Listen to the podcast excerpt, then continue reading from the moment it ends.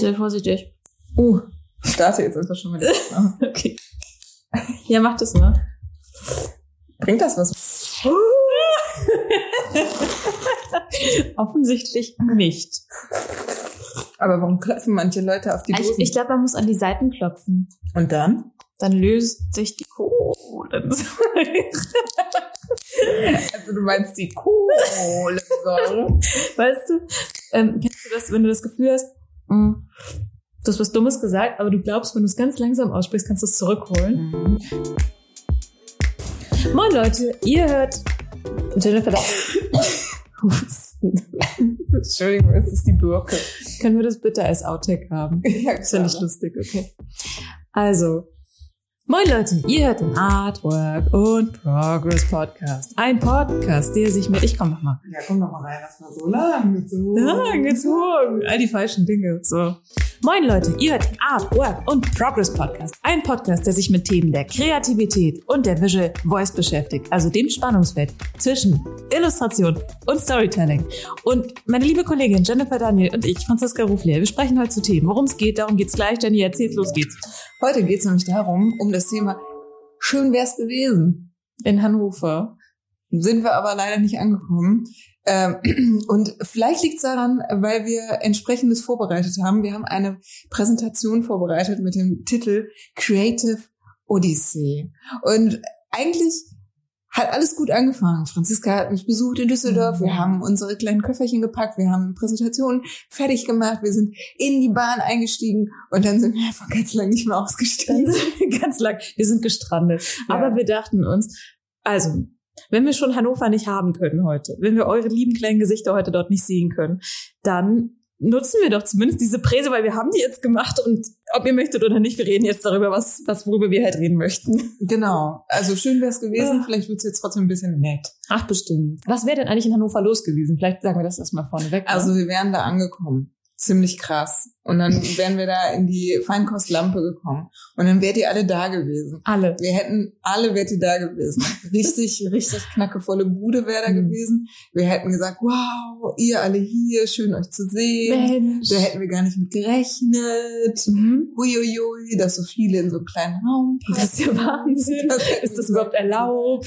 Jetzt sind wir doch ein bisschen überrascht. Ja. So. Mhm. Und dann hätten wir unsere Präsentation ausgepackt Mhm. und äh, jetzt würdet ihr hinter uns unseren Titel sehen. Also Creative Odyssey. Und dann hätte ich gesagt, ja, Odyssey, äh, keine Angst. Es wird nicht so lange dauern, wie, Wie die, Zug, wie die Zugfahrt vor allem. Man muss ja sagen, Ja. also wir hätten, wir hätten eine Lesung gehabt, wir zwei beide, und wir haben danach noch diesen Vortrag.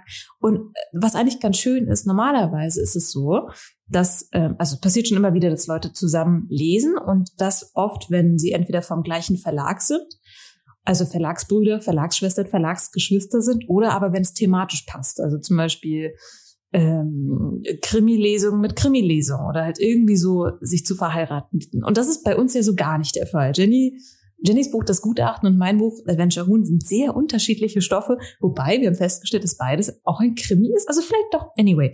Mhm. Jedenfalls, äh, die, die Basis, die wir haben, ist, dass wir irgendwann gesagt haben, wir möchten mehr miteinander machen und deswegen diesen Podcast gestartet haben und dann, naja, theoretisch in der Lampe heute zusammen sein könnten. Jetzt sind wir hier in Düsseldorf zusammen bei Jenny. Das ist auch, das ist auch schön.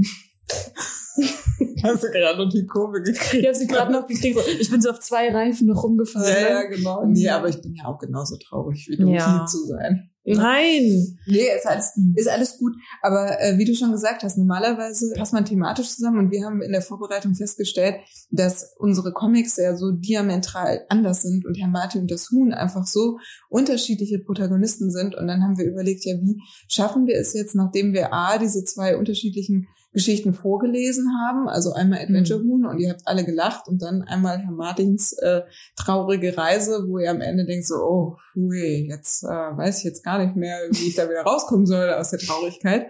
Und ähm, äh, haben wir überlegt, wie können wir jetzt danach so einen klassischen Werkstattsbericht machen, also zeigen, wie wir jeweils an unseren Sachen arbeiten, ohne dass es langweilig wird. Und dann kam uns eben auch die Überlegung, wir können es ja einfach in eine Heldenreise packen, die Zauberformel einer spannenden Erzählform Formel, kann man so sagen, Mhm, ja. Erzählmethode benutzen, um euch ansprechend zu unterhalten und gleichermaßen zu informieren. Jetzt lass uns doch erstmal für diejenigen, die, denen die Heldenreise nicht sagt, kurz nochmal abholen, was die Heldenreise ist.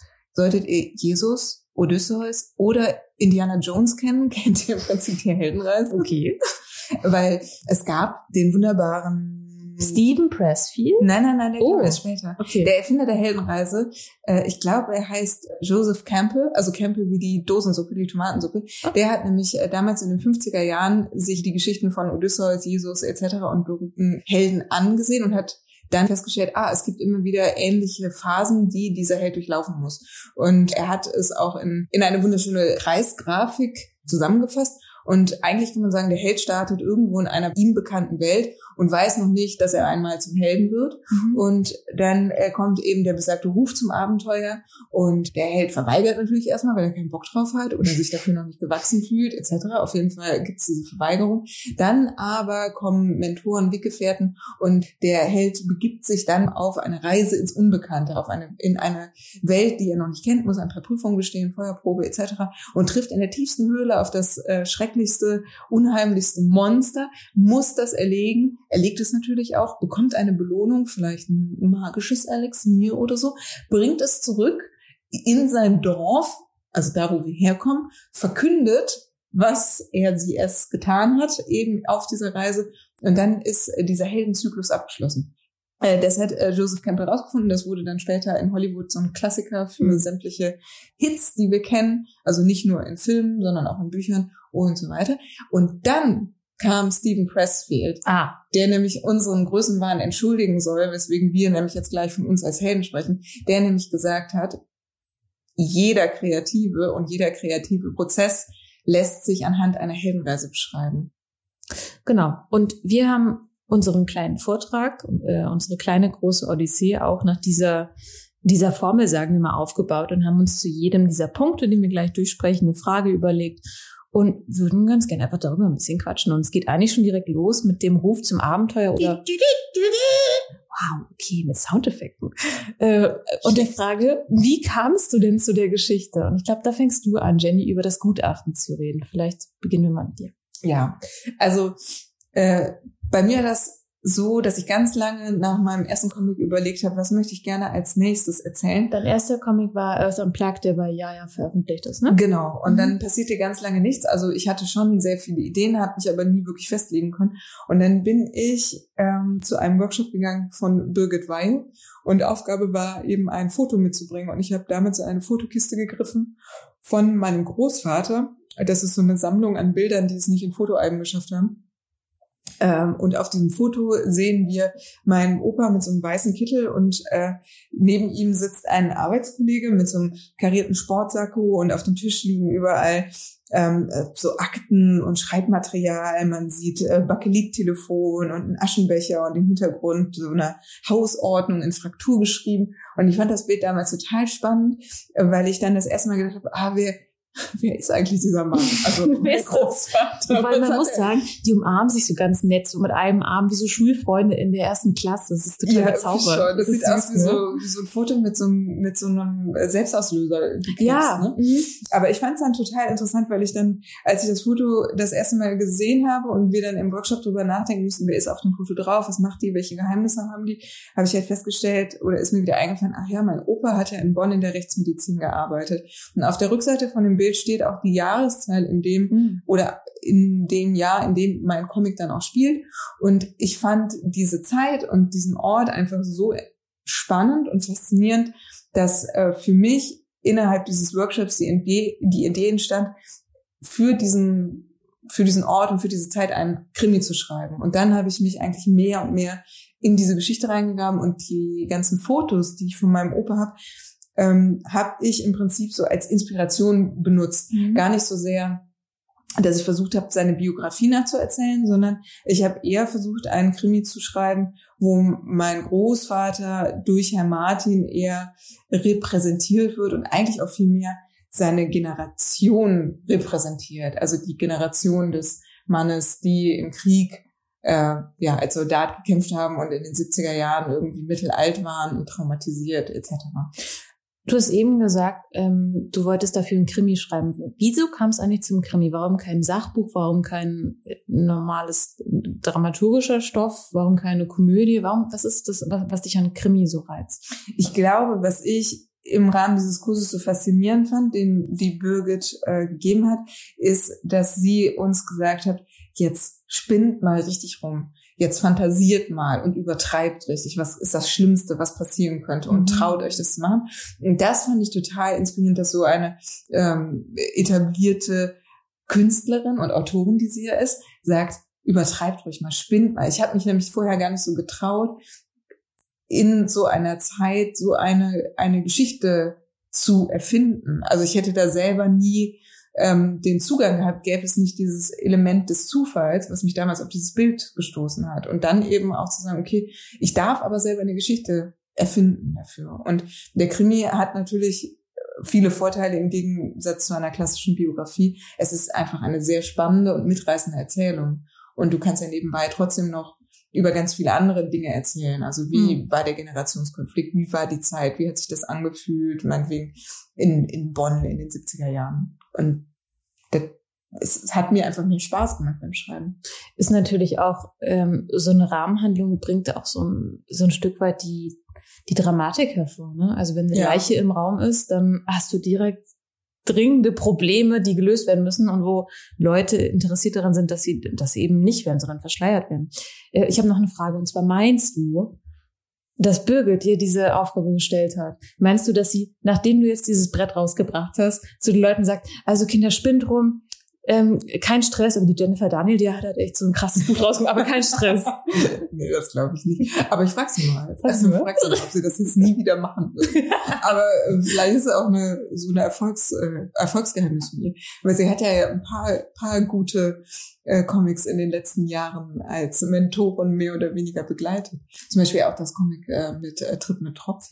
Stimmt, da war sie auch, hatte sie auch ihre äh, weisen Worte. Ja. Also zumindestens waren die auch im gleichen Seminar dann in Erlangen etc. Aber wir schweifen ein bisschen ab. Mhm. Was, ähm, was ich ja witzig finde, wir haben ja überlegt, was haben wir gemeinsam und wo sind unsere Gegensätze? Und wir haben ja festgestellt, dass wir beide ja so ein bisschen Krimi-Plot geschrieben haben. Ja. Das heißt, du mit dem Adventure Moon hast ja im Grunde auch ein äh, Krimi-Plot oder so eine klassische Spannungsgeschichte. Im ersten Teil ist es mehr eine Abenteuergeschichte. Im ersten ist es mehr so Abenteuer und ehrlich gesagt auch mehr so ein Setup der Charaktere. Es gibt, also generell ist so meine Idee gewesen, jedes Adventure-Comic, jeder Band hat so eine klassische Fantasy-Geschichte. Im ersten ist es, äh, die Helden müssen eine Prinzessin in Nöten retten.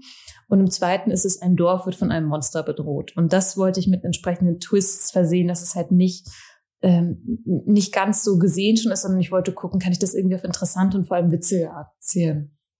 Äh, witzig ist auf jeden Fall, es gibt so viele gute Stellen. Und ich bin so, so traurig, dass wir es heute nicht vorgelesen haben, weil ich genau. jetzt so gerne alle noch mitlachen würde. Ich muss ja immer selber lachen, wenn ich es dann lese. Aber ja, okay.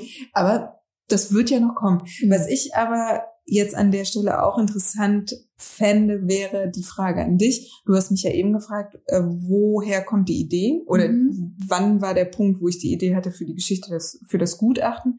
Wie ist die Idee für das Adventure entstanden?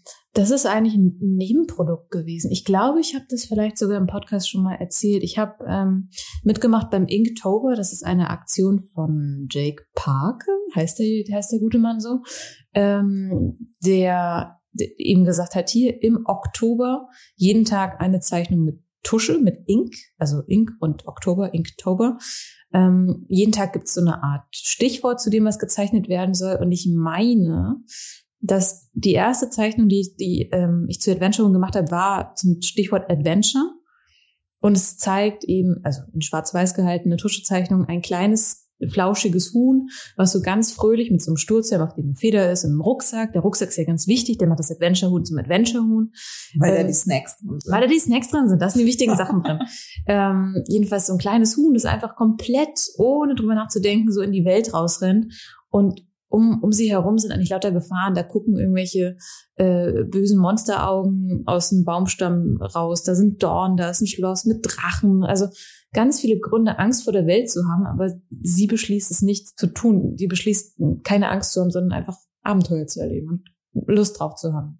Aber warum Huhn, Franzi? Weil sie ist doch eigentlich nur Adventure, ne? Und das Huhn hast du selber dazugefügt. Ja, weil ich mir dachte, was ist so das Tier, was so gar nicht sich eignet, um Abenteuer zu erleben? Und ich, ich glaube, dass, also wenn ich jetzt so liebevoll über meine eigenen Charaktere sprechen darf, ich mag das an Huhn auch, dass sie halt nicht, die, die kann nix. Die ist halt einfach nur gut drauf und hat irgendwie Lust auf das, was sie macht und an dem, was sie macht und freut sich einfach in jedem Moment, ein Huhn zu sein, auch wenn es nicht das krasseste ist. Die ist nicht stark, die ist nicht super schlau, die hat keine magischen Fähigkeiten, die ist einfach nur ein olles Huhn. Aber die hat einfach so viel Spaß und ich hoffe, das steckt eben auch an, dass, dass man der einfach gern zuguckt dabei. Das ist zumindest, was ich hoffe. Und äh, ah, Jenny scrollt so ein bisschen durch unsere Präsentation, was ihr jetzt natürlich nicht seht leider. Ähm, die Anfänge von Adventure Huhn. Nach dieser ersten Inktober-Zeichnung habe ich irgendwann angefangen, das Ganze als Webcomic zu zeichnen. Sprich, ich wollte so äh, illustrierte Comic-Strips, damals noch im Strip-Format, zeigen, ähm, die auch noch ganz anders aussehen. Und vor allem damals war Susan, die heute ja eine Raupe ist, war sie noch ein Igel. Und zwar ein ziemlich neurotischer Igel ähm, bis ich beim Comic-Seminar, wo übrigens auch Birgit Weil war, hm. bis ich, Birgit, die Birgit. Ja, siehst du, bei dir auch. Bei mir auch. Hat sie ihre kleinen kreativen Finger gespielt. äh, genau, bis bis äh, ich auch die die Anmerkung bekommen habe, dass die beiden vom Tempo her noch nicht so passen. Deswegen ist es auch schließlich aus Susan, nachdem ich ganz viele Waldtiere ausprobiert habe, ist eine Raupe geworden, weil es ein sehr langsames Tier ist, was sich nicht schnell fortbewegt, weil es halt auch keine Beine hat, sondern halt nur geraubt und kriecht. Es ist ein total guter Hinweis, wenn ich das jetzt sehe. Mhm. Der Igel ist zwar auch toll, aber einfach Susan ist ein so schöner und, und witziger Charakter. Ich kann mir das jetzt gar nicht vorstellen, wie das ohne sie wäre. Da musst du durchkommen. Der Prise sind Beispiele. Aber ich bin bei dir. Ich bin auch ganz froh, dass Susan jetzt so eine, so eine kleine Raupe ist. Ich finde die auch deutlich netter. Der Igel war ein bisschen aggro. Ja, das stimmt. Auch mit den Stacheln und so. Ne? Mhm. Jetzt haben die beide so was, so was Rundes, Weiches. Ja, ich mag auch, dass die beide eigentlich nicht so für die für die Schärfen und die Spitzen der Welt eigentlich nicht gemacht sind, aber trotzdem sich so einschützen. Aber die zwei sind ja trotzdem auch so sehr unterschiedlich, Susan und Soon. Mhm. Und äh, davon lebt ja auch die Geschichte, ne? Also, dass sie trotzdem sehr kontrastreich zueinander sind. Mhm. Das Huhn ist ja, wie du eben schon beschrieben hast, immer so super Hyper Energy und Susan ist ja eher so ähm, ruhig, ein bisschen ängstlich, mag das eigentlich nicht, ist oft auch ein bisschen überrumpelt vom Huhn, mhm. gestört das, das finde ich total interessant, dass du da von Anfang an dir überlegt hast, es heißt zwar Adventure Huhn, aber äh, das Adventure Huhn braucht ja keinen Gegenspieler, aber schon äh, jemanden, ähm, mit dem es interagieren kann, was eben anders ist vom, vom Typ her oder wer eben anders ist vom Typ her. Es ist ja auch häufig so, dass wenn man einen Charakter zeigen möchte, der eben Hyper Energy ist oder der in irgendwas heraussticht, braucht man ja wie so eine Art ähm, Norm, Normwert oder, oder so eine Art, ähm, so eine Art Richtlinie, wie ist denn quasi normal in Anführungsstrichen, damit man zeigen kann, diese Figur ist da komplett bricht raus aus dem Raster. Man könnte ja auch die ganze Geschichte so erzählen, dass alle so hyper hyper sind. Mhm. Hyper hyper. ja. Und äh, dann dann würde das Huhn gar nicht rausstechen, wenn man sagt, die ganze Welt ist so. Deswegen wusste ich schon relativ früh, ich brauche irgendwie einen Charakter, der ganz der langsame ist, der das Moll zum Dur des Hühnchens ist. Oh. So. Oh. Oh. Franziska. Uh, kommen wir doch mal zum, äh, zum Dur des Comic-Schaffens, mm. nee, zum Moll. Zum Moll. Zum Moll. Mhm. Ähm, denn wir haben ja jetzt gerade geschildert, wie das Abenteuer beginnt. Also wir sitzen da als Kreative und plötzlich äh, ereilt uns die Idee, ein Comic äh, zu erschaffen zu wollen und wir wissen auch schon ungefähr, wo es hingeht, aber dann verweigert ja der Held.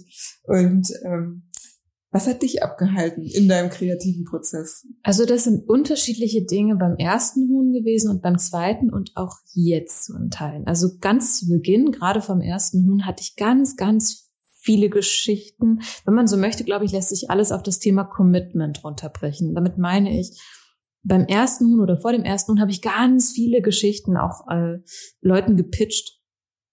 Aber ich hatte, das war mir so ein, so ein, so ein Effekt von, ich möchte unbedingt Comics machen, ich möchte unbedingt Comics machen, aber es war gar nicht so, mein Herz hing gar nicht an der einzelnen Geschichte. Ich dachte mir bei den allen, ja, die finde ich ganz cool, aber es war so echt ein richtiger Shift als ich dann angefangen habe, mich mit dem Adventure-Hund zu beschäftigen, weil ich so richtig gemerkt habe, ich muss das erzählen. Das ist mir so wichtig, das möchte ich unbedingt. Und da bleibe ich auch bei. Also ich habe immer, wie so ein Schmetterling, bin ich von, von Blümchen zu Blümchen, bis ich jetzt quasi die, die Herzensblume gefunden habe.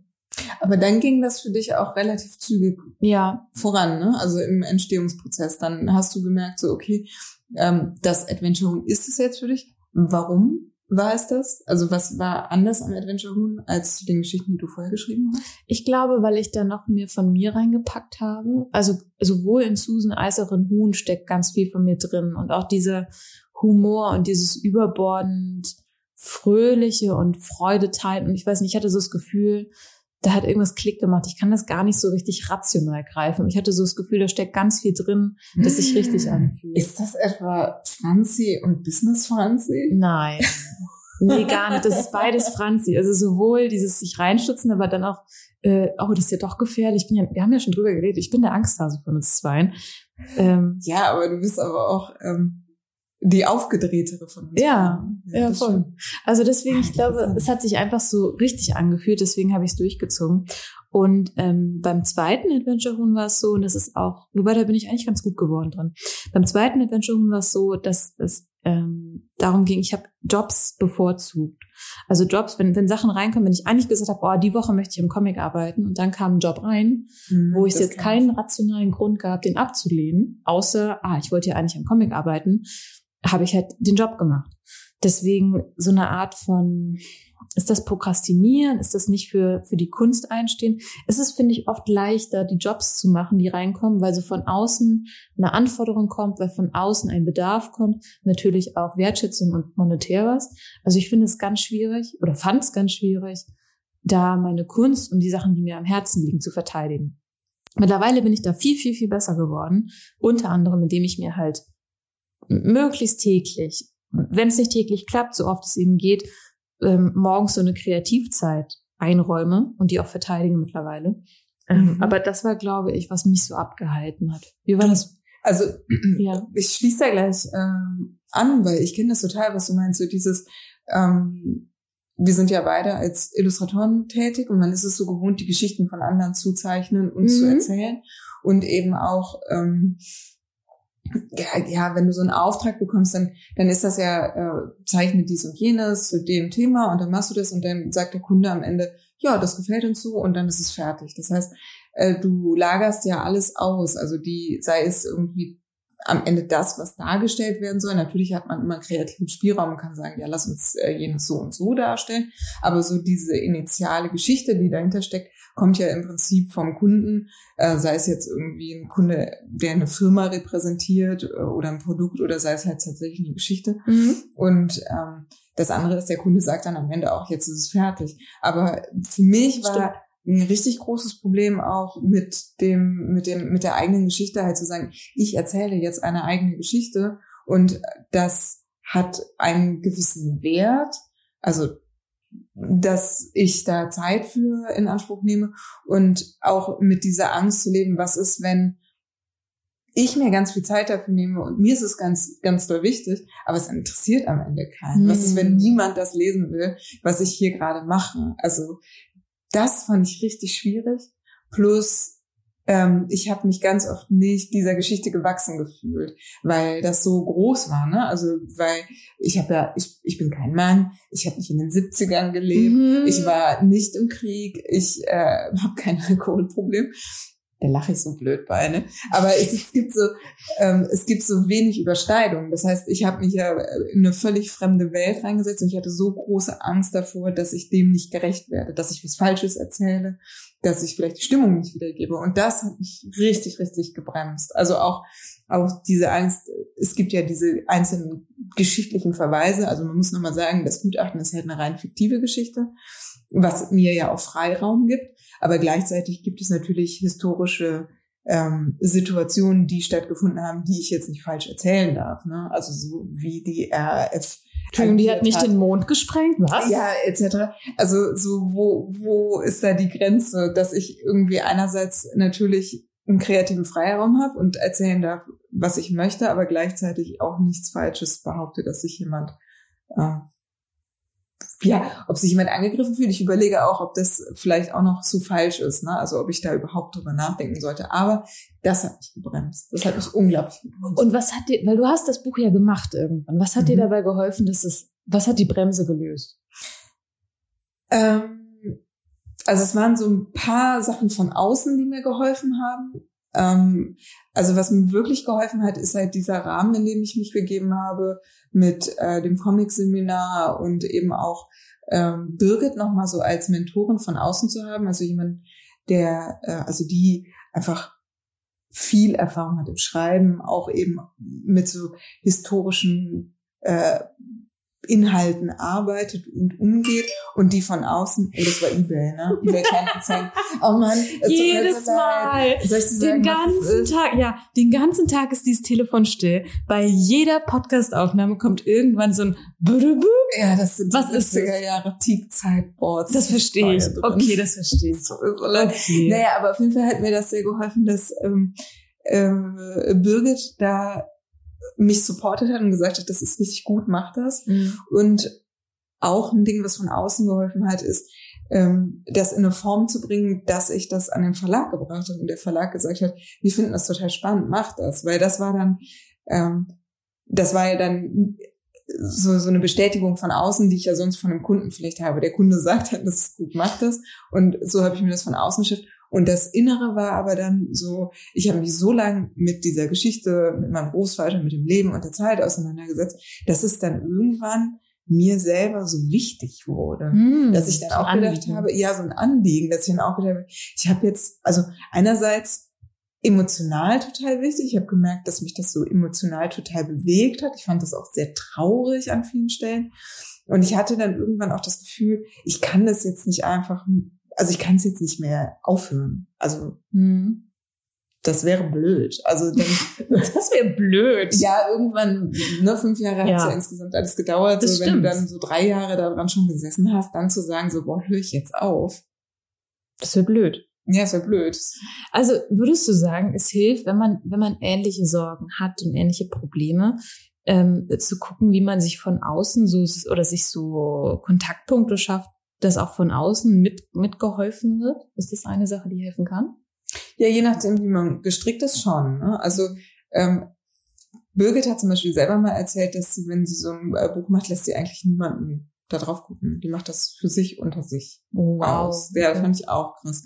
Aber wenn man äh, vielleicht ähnlich gestrickt ist wie ich und vielleicht auch merkt, äh, es hilft mir, wenn ich so ein bisschen so ähm, Feedback von außen bekomme oder auch so einen Rahmen mir schaffen kann mit, es gibt einen Verlag und es gibt einen Veröffentlichungstermin und da muss ich hinarbeiten, dann sollte man sich das auf jeden Fall äh, suchen. Wichtig ist halt, dass man ähm, die richtigen Leute findet. Also die auch eben einen entsprechend fördern, so dass es einen gut tut. Also man muss halt vorsichtig sein, dass man nicht jemanden vielleicht erwischt, der alles niedermacht oder zu krass kritisiert, wenn man damit nicht umgehen kann oder. Ich glaube, es gibt so die richtigen Leute und da wird jeder, der es hört, so ein Bauchgefühl gerade haben. Es gibt die richtigen Leute für die entsprechenden Phasen. Wenn man gerade erst anfängt und so zum ersten Mal jemand was zeigt, möchte man ja erstmal, ist wie so ein kleines Feuer, wo man gerade so drauf gepustet hat, so, so kleine Flämmchen. Dann braucht man jemanden, der so mit, mit anfeuert. Wohingegen später, wenn es halt schon ordentlich brennt, wenn man sagt, okay, ich fühle mich sicher und gut damit, dann kann ja durchaus auch Kritik kommen und konstruktiv dran gearbeitet werden. Aber ich glaube, für jede Phase muss man sich gut anschauen, welche Leute möchte ich gerade dazu befragen. Ja, das finde ich, das ist eine schöne Zusammenfassung dessen. Und ich finde, wir sollten jetzt einen Schritt weitergehen. Und ja. zwar gehen wir nämlich jetzt äh, los und begeben uns ins Unbekannte. Also wir verlassen die gewohnte Welt und ähm, die Helden beginnen jetzt im Grunde tatsächlich die Heldenreise. Und wir haben uns überlegt, wann war das? Also wann, wann, wann hat die Reise wirklich gestartet und wann war der Punkt, wo man für sich selber in seinem kreativen Prozess was dazugelernt hat, was einen vielleicht vorher gefehlt hat, um die ersten Ideen zu realisieren, weißt du? Mhm. Weil du hast ja auch erzählt, du hattest vorher viele andere Ideen, äh, wo du auch gezeichnet hast, die es aber nie geschafft haben, weiterzukommen. Und äh, bei mir war das ähnlich, bis ich dann halt an dem Gutachten oder ans Gutachten rangegangen bin und und ich will dazu eine Sache sagen. Ich habe das Gefühl, das wird leichter. Also dieses zu finden, was es sich lohnt, ähm, dass das beim ersten Mal zu machen, beim ersten Mal zu finden, ah, das ist es, was ich wirklich erzählen möchte, hat richtig lange gedauert, war richtig schwer und ich wusste gar nicht, wie sich das anfühlt. Beim zweiten Mal war das schon so, ah ja, das möchte ich machen, ja. Und auch jetzt mit dem mit der neuen Geschichte, die ich mache und ich glaube auch mit der neuen, ähm, wo du schon mitspielst, mhm. die noch nicht verraten wird, aber äh, wo wir wo wir gerade kleine Flämmchen züchten. Ähm, da, das fällt immer leichter, das zu finden, habe ich das Gefühl. Das voll. Äh, Geht dir das auch so? Voll positiv. Ja, schon. Also jetzt die zweite Geschichte. Äh, da sind die Zweifel, die ich ganz eben erzählt habe, bei dem, was mich beim Gutachten aufgehalten hat, das habe ich jetzt gar nicht. Ja. Zum Beispiel. Sondern ich habe mehr Lust, äh, das jetzt zusammenzusetzen und zu gucken, vielleicht kommen dann andere andere Probleme. Bestimmt, bestimmt. Bei der nächsten Reise. Was mir auf jeden Fall aber total gut geholfen hat bei äh, der Reise ins Unbekannte, ist ähm, sich einfach mal anzugucken, wo möchte ich eigentlich hin und wo sind Menschen, die schon das machen, was ich gerne mal machen wollen würde. Mhm. Und für mich war so dieser ganze Erlangen-Kosmos total spannend und aufregend. Also für alle, die jetzt so gar kein äh, Comic ähm, Zugang haben, gibt es ja alle zwei Jahre in Erlangen den Comic-Salon und jedes Jahr gibt es zum Comic-Salon, was einfach eine große Messe, aber auch Ausstellung ist, dem Thema Comic gewidmet über die ganze Stadt verteilt. Es gibt auf jeden Fall einmal im Jahr immer das Comiczeichner-Seminar, wo wir zwei uns auch kennengelernt ja. haben. Und das hat so ein richtiges äh, Tor eröffnet, weil das war so, auf einmal bin ich in so eine Welt gekommen, wo so ganz viele sind, die so sind wie ich, auf ihre eigene Art, aber ähm, ganz viele Menschen, die sehr enthusiastisch ihren kreativen Weg folgen und am Ende einen Comic machen wollen. Und das hat mir total viel gebracht, weil ich dann plötzlich Einblicke bekommen habe, wie, ähm, ah, wie arbeitet äh, wie arbeitet eine Franziska O'Flair oder wie arbeitet eine Lisa Frühbeiß oder auch äh, wie arbeitet eine Birgit Weihe und äh, was machen die für Erfahrungen und das fand ich total spannend. Ich finde das Comics, ich rede sehr oft, glaube ich, im Podcast darüber, weil das für mich so ein, ich will jetzt nicht pathetisch sein, lebensverändernder Moment war. Aber im Sinne von, also das ist für mich echt fast immer die schönste Woche im Jahr, weil das so anders ist. So, das wirkt wirklich wie in so ein, also wie so ein Jugendbuch oder Kinderbuch, wo die Hauptfigur ähm, so durch den Schrank geht oder durch irgendwie so ein, so ein Kaninchenloch fällt. Ja. ja, weil im Sinne von alle, die da sind, ticken in irgendeiner Art und Weise wie ich, weil die halt alle so brennen dafür, Geschichten zu erzählen, die denen am Herzen liegen. Und das kann, das können komplett unterschiedliche Themen sein, aber dieses Grundverständnis, dieses unausgesprochene Grundverständnis, Geschichten sind wichtig, Geschichten sind so wichtig, dass ich mich teilweise äh, in Einsamkeit begebe oder dass ich da Jahre für opfere, dass ich Jahre an eine einzelne Idee glaube, dass ich das so wichtig sind Geschichten. Das ist Wahnsinn, ne? Weil ich nämlich dann auch gemerkt habe, ich habe dann gedacht so, oh Gott, ich habe jetzt so lange zweiten Comic gemacht, das muss alles viel, viel schneller gehen. Und dann einfach mal so die Erfahrungen einzusammeln, wie jeder Einzelne, wie lange die Menschen alle für ihre Comics brauchen. So dass manche, also dass zehn Jahre auch durchaus normal sein kann. Ne? Und dass es das wert Jahre. ist. Und das, ja, genau. das ist wirklich so eine besondere Community dort. Deswegen, mir ist das auch immer sehr wichtig, auch in meinem kreativen Schaffensprozess. Die Woche in Erlangen ähm, das ist jetzt zum ersten Mal so, dass es, also normalerweise ist es in Erlangen so, dass ich meine Comics konzeptioniere, so den ersten Storyboard-Wurf mache und daran feile und da wirklich manisch durch die Gegend tanze und alle, äh, alle wie so eine Springbohne belagere. ähm, dieses Mal ist zum ersten Mal so, dass ich auch abseits davon wirklich viel schreibe und konzeptioniere, aber auch da, also Erlangen ist für mich immer so so ein fixer Raum, wo ich weiß, ich kann dem Zeit widmen. Mittlerweile habe ich eben schon gesagt, bin ich besser darin, dem auch in meinem Alltag Raum zu geben. Aber ich glaube, was hilft, diese Reise ins Unbekannte, sind eben diese Räume, in denen Dinge geschehen können, in denen Dinge Platz haben, die jetzt noch nicht da sind, wenn, wenn das Sinn macht. Ja, macht Sinn. Ich, ich sag das jetzt einfach Doch, so. nee, nein, nein, nein, nein, das macht total Sinn. Und für mich hat auch ähm, dieses äh, in Erlangen die anderen kennengelernt zu haben, auch ganz viel nochmal ähm, bei mir mit der eigenen Motivation gerade gerückt. Also dieses, warum mache ich das jetzt? Mm. Ähm, weil ich dann auch irgendwann festgestellt habe, so es geht jetzt nicht darum, dass Comic irgendwie mein Brotjob ist in dem Sinne. Also es geht nicht darum, dass ich jetzt, also es wäre natürlich schön, wenn es äh, wenn, wenn es mehr möglich wäre, aber es geht nicht in erster Linie darum, dass ich jetzt äh, Comic mache, weil das ist der nächste Karriereschritt oder mhm. so, sondern ich möchte das einfach machen, weil ich, wenn ich ehrlich zu mir bin, ich möchte Geschichten erzählen und alle anderen wollen das ja auch. Deswegen sind wir Das hier. ist total schön. Und du hast eben auch so angesprochen, dass man mal guckt, wie machen denn andere das, dass man mal austauscht. Und ich finde es auch wahnsinnig motivierend, einfach zu sehen, ach guck mal, der macht das auch, ja, dann kann ich das vielleicht ja auch. Also einfach so dieses Möglichkeiten sehen und deswegen auch daran glauben. Das finde ich ganz schön. Wir haben jetzt so oft von den anderen gesprochen. Jetzt wäre eigentlich auch der Schritt, wo man sagt, Weggefährten und Mentoren. Das ist der nächste Punkt der Heldenreise. Äh, Richtig. Ich trinke ein Dosenbier, merkt man das? Ja. Ja? Ja. Sehr? Nein. Egal. Jetzt ist eigentlich genau der richtige Punkt, über den nächsten Punkt in der Heldenreise zu sprechen. Und zwar, der Held, die Heldin lernt andere Menschen kennen, die den Helden erstmal zum Helden macht, indem äh, sie Heldenschule. ja durch Hm. die Heldenschule geht. Sie werden unterstützt und äh, bekommen Hilfe.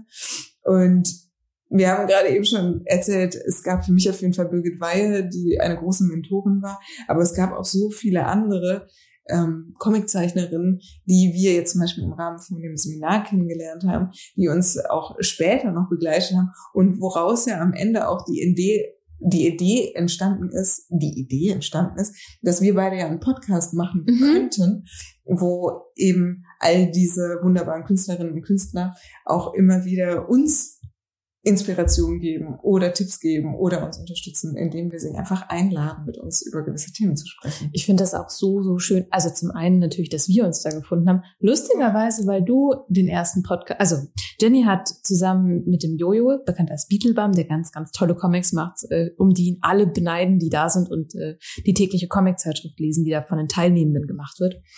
Ähm, jedenfalls haben Jenny und Jojo zusammen so einen Podcast gemacht und ich glaube an Tag drei oder sowas haben die mich auch vor die Kamera gebeten. Und ich saß da wie so ein kleines Reh vom Scheinwerferlicht, das drauf gewartet, dass so eine Falltür sich unter ihm öffnet. Nein, du hast das so gut Hm. gemacht. Aber du warst ein bisschen überrumpelt, das stimmt. Ja, ihr habt ja die ganze Zeit Alkohol angeboten. Ich dachte, was passiert hier? Hey, komm.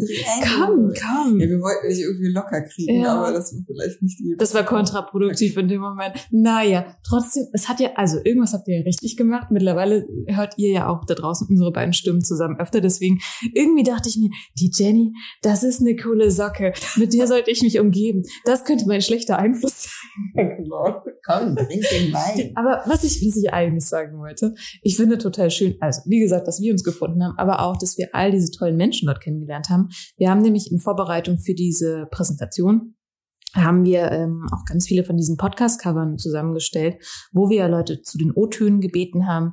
Ähm, und da ist mir auch wieder aufgefallen, wie schön das ist. Es ist ja wie so eine Art gemeinsames Projekt von Freunden mit Freunden. Also sei das, keine Ahnung, Julia Bernhardt, Cedar Daniels, aber auch eine Heike Haas, eine Melanie Rabe, eine Katja Klenge, Ralf Marcinczyk, von dem ich bis heute nicht ganz sicher bin, wie ich den Namen ausspreche. Es tut mir wirklich leid, Ralf.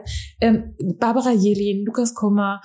Also wirklich wahnsinnig viele tolle Leute einfach, wo ich auch ganz dankbar bin, dass, dass die Lust hatten, bei unserem kleinen Kassettenrekorder-Podcast ihre klugen Worte beizusteuern. Das ist total schön. Ja, und in unserem Podcast Artwork in Progress ist eigentlich auch der Titel so ein bisschen Programm, weil wir uns von Anfang an gedacht haben, ähm, es geht uns um diesen Pro Progress, also dass man sich selber auch weiterentwickelt und verändert. Also Also das war von Anfang an gar nicht gedacht, dass wir sagen, hey, wir machen jetzt einen Podcast, wo wir allen anderen erklären, wie funktioniert die Welt, sondern wo wir von Anfang an sagen, ähm, okay, wir haben auf jeden Fall Themen, die uns interessieren und Fragen, die uns selber nachts nicht schlafen lassen. Und wen könnten wir fragen, wenn nicht uns gegenseitig, dann eben die tollen anderen Kreativen, die wir im Laufe unseres kreativen Lebens oder unserer kreativen Reise kennengelernt haben. deswegen, das finde ich auch schön und es hat alles in Erlangen begonnen. Ja, nach den Weggefährten kommt ähm, die Feuerprobe. Mhm. Also im Grunde der Moment, wo es wirklich ans Machen geht, die Idee steht, ähm, die Freunde stehen zur Hilfe bereit, inhaltlich ist alles geklärt, die Mentoren haben dich mental in die richtige Richtung gebürzt. Einmal paniert wie einen guten Lachs und jetzt kommst du auf den Grill, jetzt kommt die Feuerprobe. Was, der Lachs wird gar nicht paniert, egal. Der wird paniert. Der schon. Da machen wir einen Panierlachs raus. und dann kommt der rein ins Skizzenbuch. Ja. Ähm, ja, wir erzählen das so, als wäre das Ganze wie so ein Wasserfall. Das stimmt natürlich nicht. Nee, ne? es ist mehr so Stromschnellen.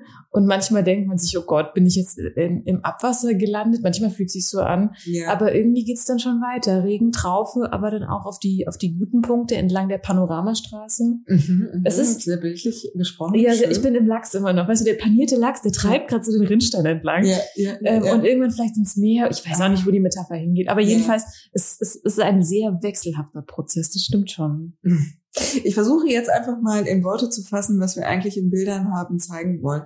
Weil ähm, wie entsteht ein Comic? Und das Interessante bei uns beiden ist, äh, auch hier sind wir super unterschiedlich. Also einmal optisch, wenn ich das Adventure Huhn jetzt versuche zu beschreiben, dann ähm, ist es vom Stil eher, lässt es sich einordnen in äh, klassischer Comiczeichnung aller Linie Claire, das heißt schwarze Outline mit äh, Tusche und äh, einer farbigen Kolorierung, die du später digital machst, aber deine Linien sind sehr schwungvoll, aber in sich sehr geradlinig, so dass man denken könnte, es wäre vielleicht alles digital gezeichnet. But no. But no. Die äh, Ink-Zeichnungen machst du alle per Hand auf Papier Ja. und dann werden die eingescannt und am Vor allem. Jenny, ich mach, also früher, ich war ja früher Teufelsmädchen. Früher habe ich, also ich hatte so ein Storyboard, das habe ich mal rausgeschnibbelt und so zusammengeklebt, so richtig schön, wo man denkt, ah, so, so wäre es in so einem Film, so manisch, Mhm. manische Zeichner und dann hat die, hat die so eine Papierkladde, die ganz äh, zerpflückt ist. Und dann habe ich eigentlich direkt ohne Vorzeichnung gezeichnet. Mittlerweile habe ich angefangen, Vorzeichnungen zu machen. Ich werde alt. Ich, ich gehe jetzt den klassischen Weg. Pass auf, nächstes Mal mache ich mir mit Blau noch so eine Vorzeichnung und radiere die dann auch weg und tusche und mache alles Mhm. andere. Ich werde, glaube ich, immer klassischer. Klassisch und immer langsam. Immer langsamer. und jetzt muss man ja sagen, Jennys Stil ist ja sehr, sehr malerisch, fast so feinartmäßig, künstlerisch. Man würde erstmal denken, oh, vielleicht ist das ja alles mit Gouache, liebevoll handgezeichnet. Da hat sich die Jennifer dann den kleinen Rücken But krumm, no. but no, krumm ge gemalt, but no. Es gibt einen guten, einen guten äh, Gouache-Pinsel, den sie digital erstellt hat. Er ist Jenny Aqua. Mhm, Das ist der magische Pinsel, das ist mein Ja. großes Geheimnis. Ja. Wenn es Stromausfall gibt und ich den Laptop nicht mehr aufladen kann, dann ist es vorbei mit der Künstlerkarriere. Dann war's das, dann war's das. Nein, also bei mir war es tatsächlich auch, die Idee ist auf Papier entstanden, ganz klassisch mit Stift wurde Herr Martin in mein Skizzenbuch gezeichnet und dann gab es eine ganz lange Phase, wo ich überlegt habe, tatsächlich das ganze Comic in Gouache zu malen. Und dann habe ich aber festgestellt, das ist völlig irre. Das ist Total. völlig irre. Wenn ich das mache, dann kann ich einfach 50 Jahre am äh, Gutachten zeichnen. Und er hat mich dann tatsächlich entschieden, digital zu zeichnen, einfach weil ich das aus meiner täglichen Arbeit als Illustratorin gewohnt bin, Hm. am Laptop, am Zeichentablett zu zeichnen. Und habe mir dann nach und nach im Prinzip einen Stil angeeignet, der digital hergestellt ist, aber schon sehr nah an so klassische Gouache-Zeichnungen äh, rangeht, wie wir sie zum Beispiel von Miroslav Sasek kennen. Wer ihn kennt, großartiger Liebt ihn. Mann, liebt ihn. Wer ihn nicht kennt, sollte gucken. Er, man kann ihn nur lieben.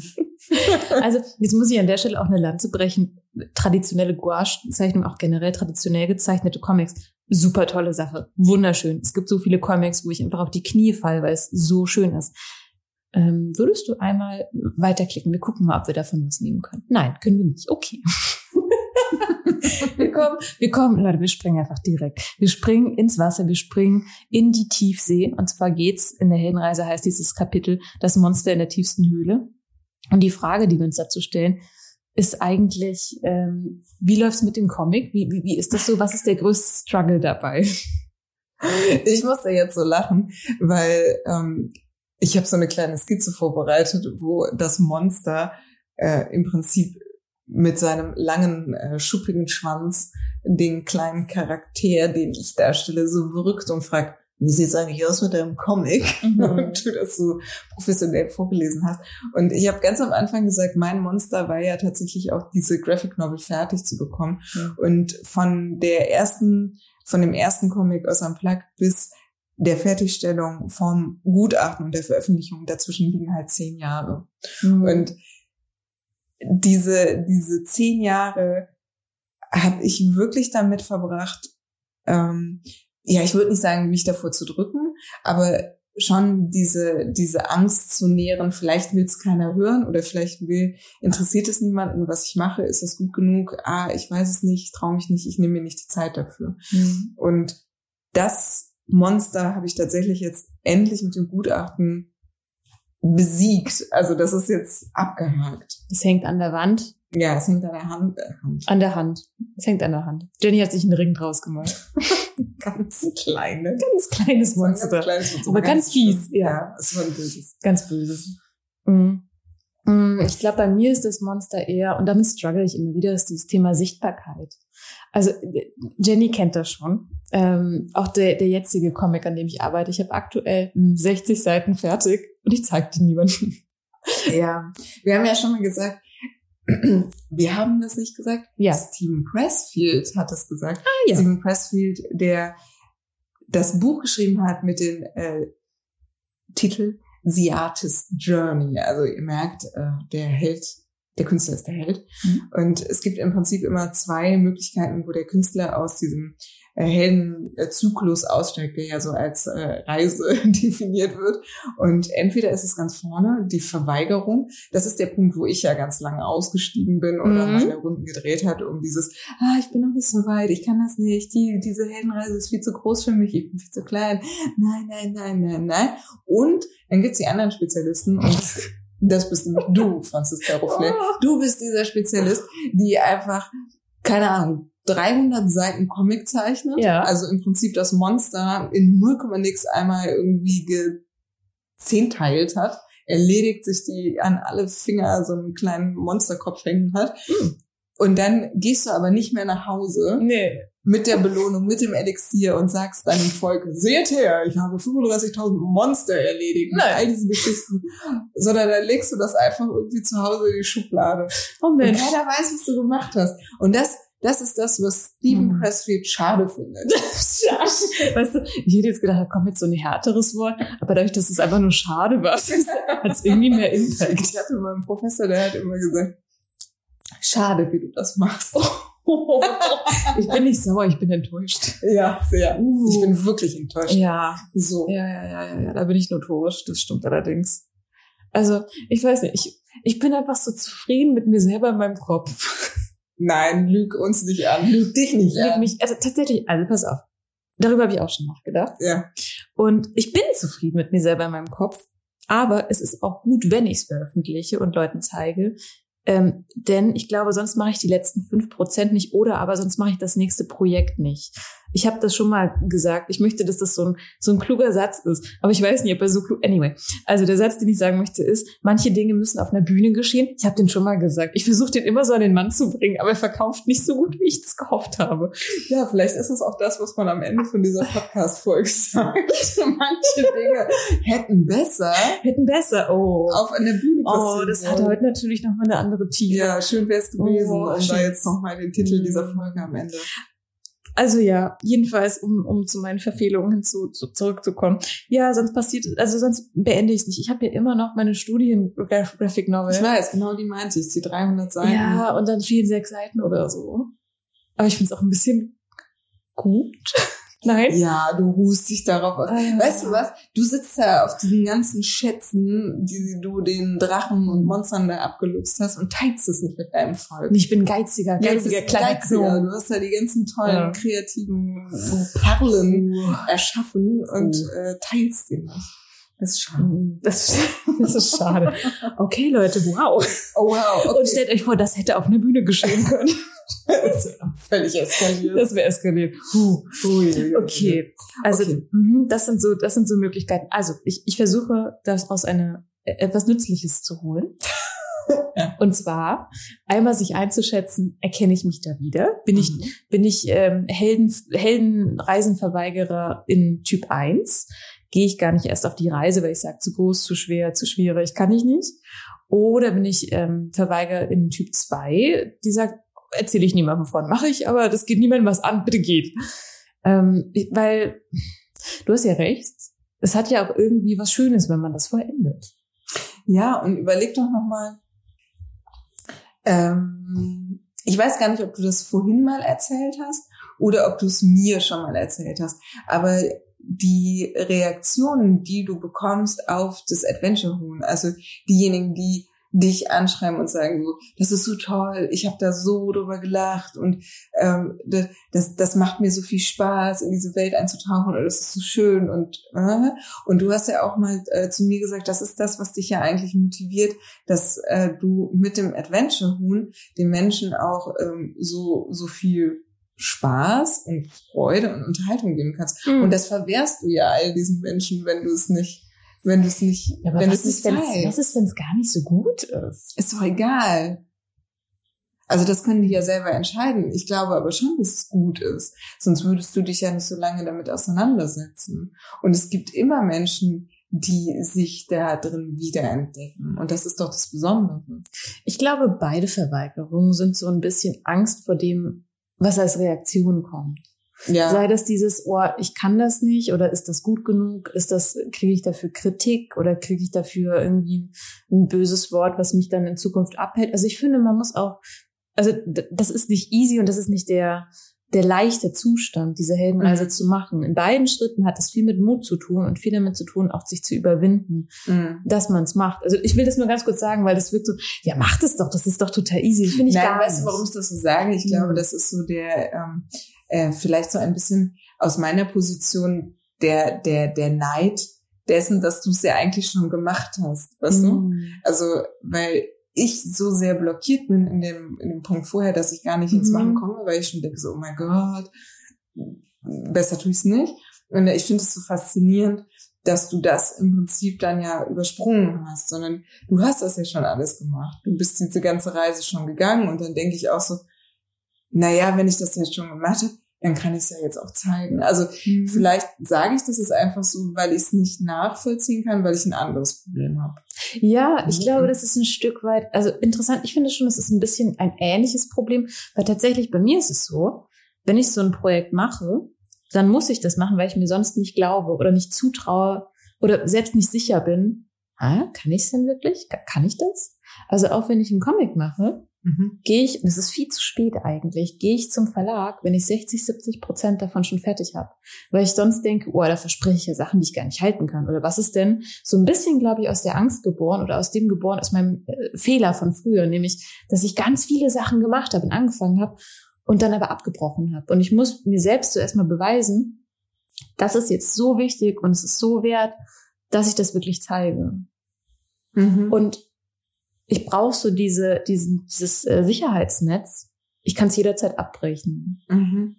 Ja, finde ich, eigentlich finde ich es auch total toll. Also ich muss sagen, ich mag, ich mag deine, deine Verweigerung lieber als meine. ich finde das total. Ähm, aber es ist am Ende beides. Weißt du, wir kommen auf selbe Ergebnis. Ist beides schade. Ist beides schade. Nee, aber weißt du, am Ende kommen wir auf selbe Ergebnis. Du kannst mhm. jetzt sagen, ähm, die eine Verfehlung findest du charmanter als die andere vielleicht. Ja, genau, aber, aber es geht am Ende. Ergebnis ist dasselbe. Ja, das stimmt. Es kommt nicht in die Welt. Ja. Kommen, okay. wir, kommen wir zum Fazit. Wir, also, wir kommen aber jetzt in die Welt. Wir gehen genau. nämlich die Heldenreise. Jetzt gehen wir sie weiter. Genau. Und normalerweise kommt ja in den Podcast-Folgen immer hier ein Fazit, aber in dem Fall haben wir eine Belohnung dabei. Wow. Weil, wow. Naja, nicht wir, aber wir als Held. Ja. Der Held kommt hier zurück, hat den Drachen erlegt mhm. und er hat ähm, ein magisches Elixier dabei. Das hat mich schon immer verwirrt Warum? in dieser Geschichte, dieses magische Elixier. Ich finde das so, im Englischen sagt man oddly specific, un, un, unüblich spezifisch. Warum denn ein magisches Elixier? Warum nicht ein Schatz? Warum nicht einfach ein Schatz? Ich habe mir immer vorgestellt, dass du so ein Monster ähm, erlegst. Und warum hat das ein Elixier? Wenn es ein naja, ist. Ja, ich dachte, man erlegt das und dann ähm, bricht man so einen Zahn ab Ja, da bin ich bei dir. Da drin ist dann das magische Elixier. Also wie bei so einer Schlange. Würdest du das trinken? Guck mal, du ja, bist, ich bring's halt den anderen nur mit. stell dir mal vor, stell dir mal vor, du bist so ein krasser Held, du machst, Ja. du machst Heldin, du machst Heldenschule, du stemmst so, Ja. Ja. ich nicht, 15 Manuskripte und schreibst am Tag Ja. drei Gedichte. Ja. Und dann besiegst du so einen ganz großen, bösen Hund und dann brichst du dem so eine Pfote ab. Nein, nein, nein, nicht die Geschichte, bin ich traumatisiert. Entschuldigung. Okay, dann brichst du dem so, eine, so einen Zahn ab und da ist dann so Ekelzeug drin. Das würde, das will man doch gar nicht. Ich verstehe das nicht. Naja, aber wenn doch alle annehmen, dass dieses ein Elixier magisch ist und eine bestimmten, bestimmte Fähigkeit auslöst, Nee, oder? weißt du was, ich sag dazu schade. Das Das, ist für mich schade. Das ist für mich schade. Warte doch erstmal ab, was passiert, wenn das immer trägt. Ja, genau, aber ich dann bitte nicht. Hier, Okay. trink du. Ähm, angenommen, ich hätte jetzt ein magisches Elixier Mhm. in meinen Händen, äh, Mhm. was ich jetzt meinem Volk überreiche, dann ist doch Dein Frage, Volk auf einmal. Okay. Das ist auch mir. Das ist aus deins. Gott, Okay. Wellenreise der größten Wahl. Das führt überhaupt nicht in die richtige Richtung. Aber nochmal zurück. Okay. ich habe dieses magische Elixier. Ja. Dann ist ja die Frage, was, was, was ist das genau? Und wenn ich jetzt nochmal versuche, so ein bisschen Ernsthaftigkeit reinzubringen.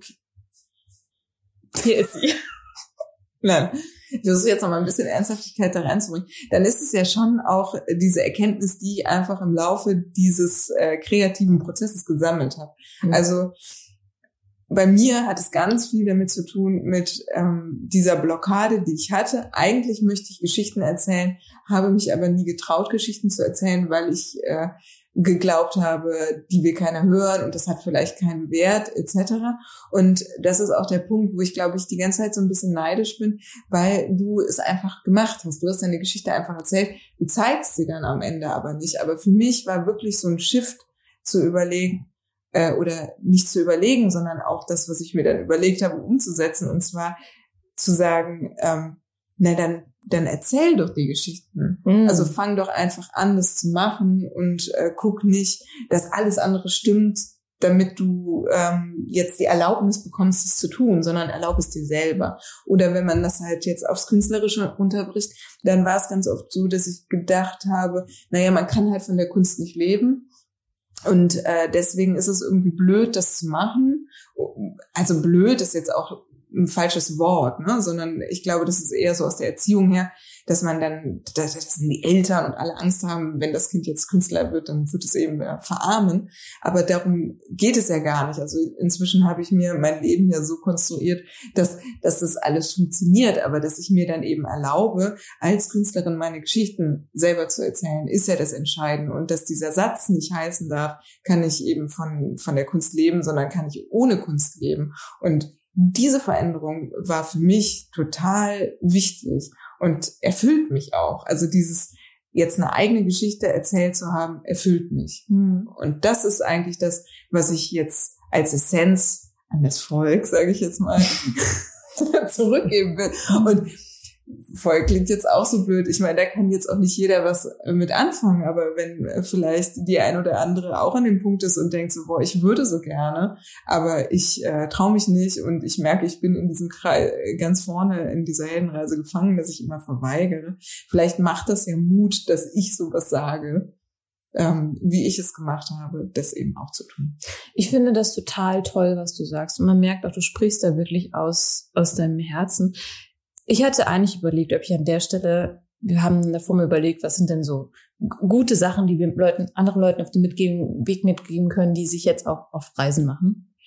Und eigentlich hatte ich dieses, manche Dinge müssen auf der Bühne geschehen, aber eigentlich, wenn ich jetzt so drüber nachdenke und auch wenn ich höre, was du sagst, will ich ein bisschen ehrlicher sein.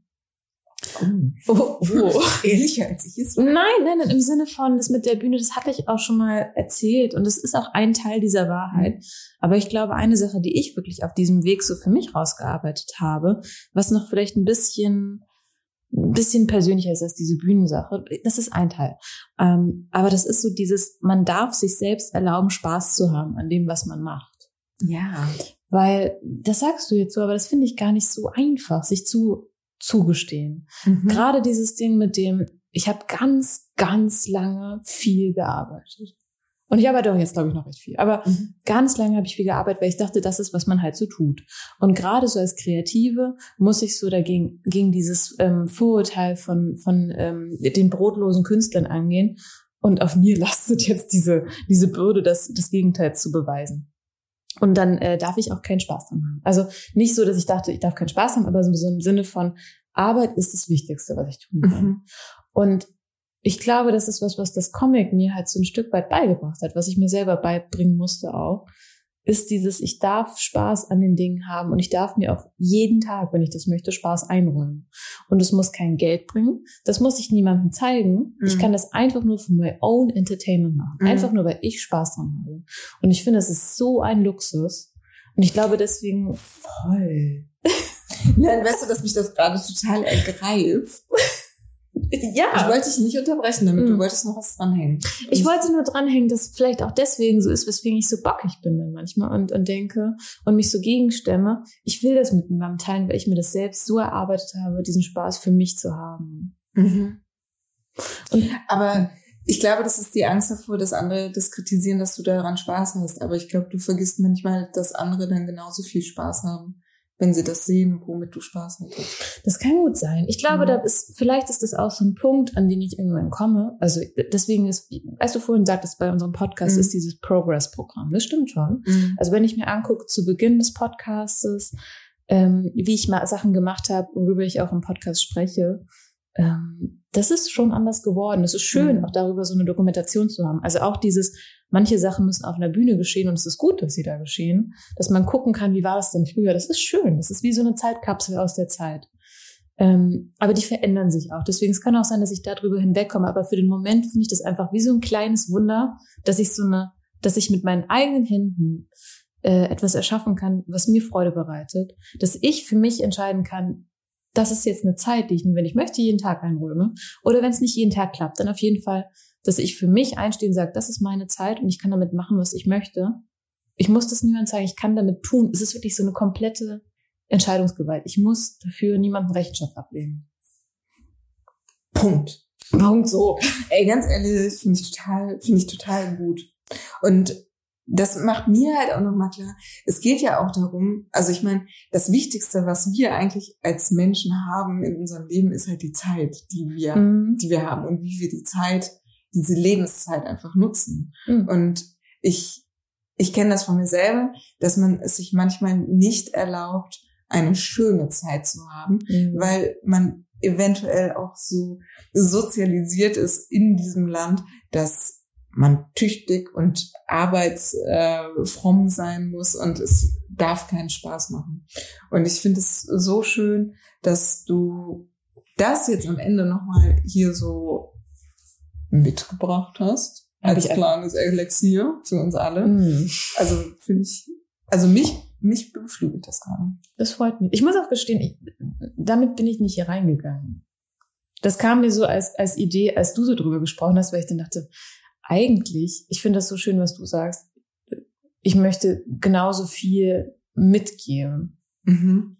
Und ich glaube, das ist auch was, was sehr schön ist an diesem Podcast, dass wir uns selbst so ein bisschen anstacheln. Im besten, ja, jetzt fange ich an zu weinen, Jenny. Das können wir gleich machen, aber das ist, dann, das ist unblöd auf der Aufnahme. Die magische Tränen. Die magische Tränen. Das ist ein Tränenelixier. Ja. Nein, ähm, aber ähm, jetzt bin ich raus, okay. Okay, Franziska muss jetzt die magischen Tränen auffangen. Mhm. Aber ich finde, es ist schade, dass wir nicht in Hannover waren, aber ich finde es auch sehr schön, dass wir das jetzt so aufgenommen haben und uns so unterhalten haben. Das stimmt. Und ich würde mich sehr freuen, wenn wir uns einfach dann bald tatsächlich in Hannover sehen, in diesem sehr kleinen, sehr vollen Laden. In diesem sehr, sehr vollen Laden.